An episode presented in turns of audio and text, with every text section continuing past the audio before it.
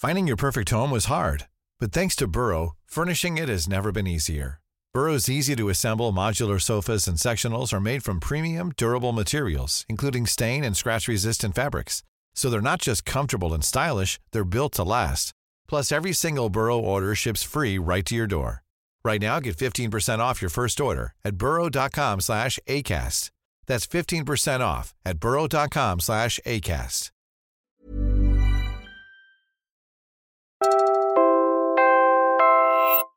You're listening to Puma Podcast. Hello, I'm Ted Te, human rights lawyer, criminal law professor, and host of the podcast Te Talks. You're listening to Teka Teka Ted, the legal commentary segment of Teka Teka News, where we answer questions about the law and government. In this episode, we ask after Larry Gadon's disbarment, who's next?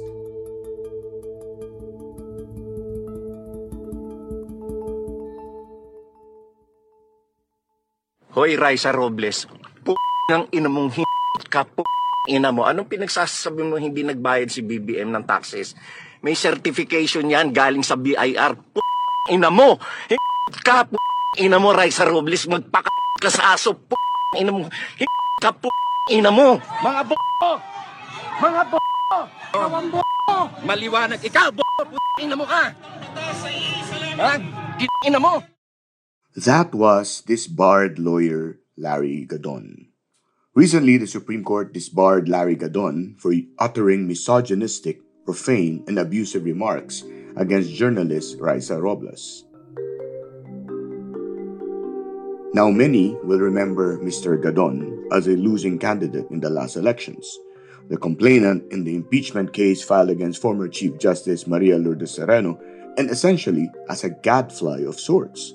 Just shortly before his disbarment, he had been appointed as an advisor to the president on poverty alleviation.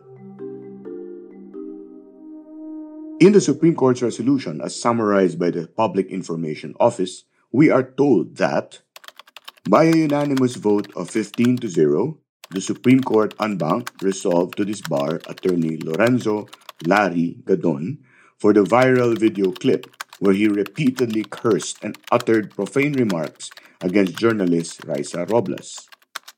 While he is not the first lawyer to be disbarred, Gadon's case attracted public attention because it was, well, him.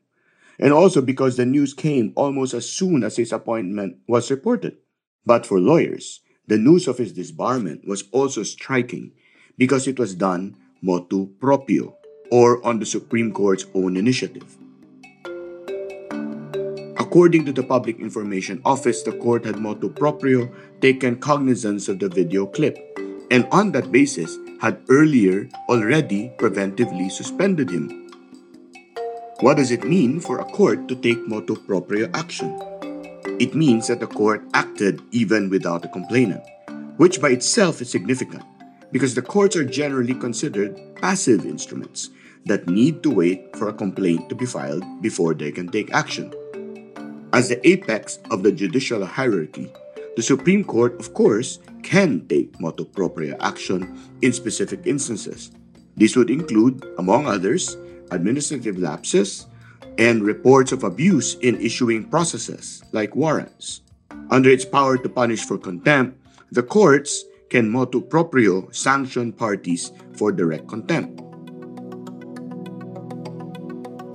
The rules of court provide that the Supreme Court can motu proprio discipline lawyers and judges with a range of sanctions to include suspension and disbarment.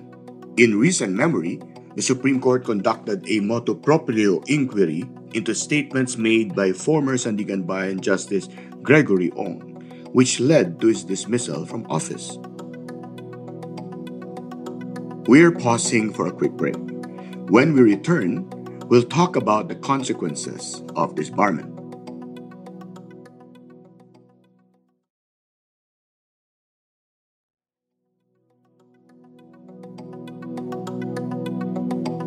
What happens to a disbarred lawyer?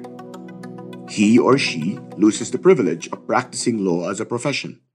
This includes appearing in court, giving legal advice in any form or manner, preparation and signing of pleadings and other legal documents, representation as a lawyer publicly, and the teaching of law.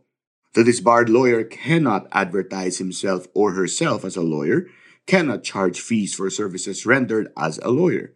He or she loses the privilege to use those four letters before his name A T T Y. And for a nation that is obsessed with lawyers, that is a big deal.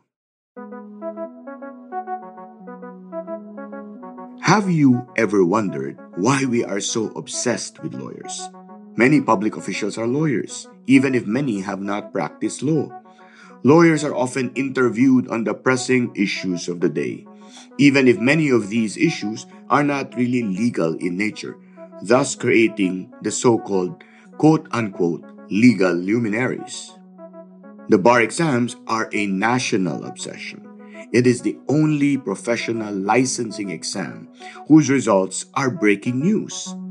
But maybe that is a podcast for another day. Back to this disbarment. Is there a path back? In 2021, the Supreme Court laid down new clemency guidelines for reinstatement to the bar. According to the court, the disbarred lawyer can file a petition for judicial clemency not earlier than five years from the effective date of disbarment, unless for the most compelling of reasons based on extraordinary circumstances, the court allows a shorter period.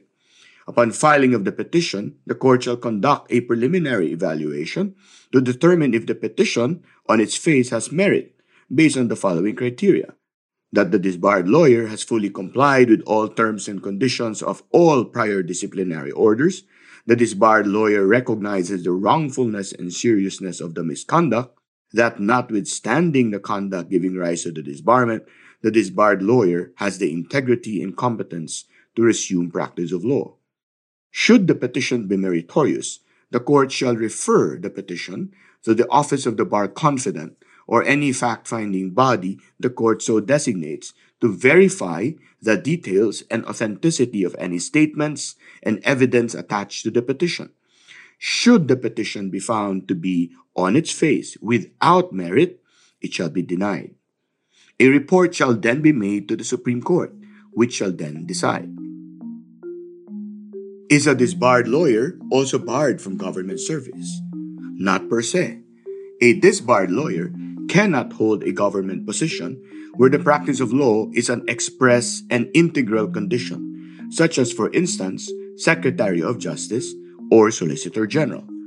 In other government posts that do not require membership in the bar as a prerequisite, disbarment will not affect the appointment. Whether it is wise to continue employing a disbarred lawyer in a government position that requires the highest degree of competence and integrity, of course, is a separate question altogether. Now, the burning question who's next? Mind you, Human Rights Commission. There is no law. There has to be a law. Do not keep on complaining about my mouth because my mouth is not the problem. It cannot, it cannot bring down a country. The motu proprio action by the Supreme Court on Gadon's case may be viewed as simply an exercise by the court of its power to discipline. But considering the reason and the grounds for the action it took, it begs the question. Gadon was not the only lawyer who had publicly and scandalously used misogynistic, sexist, intemperate, and abusive language. Why was Mr. Gadon the only one disciplined in this manner?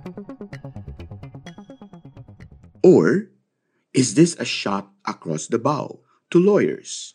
A warning to behave. Meron bang kasunod?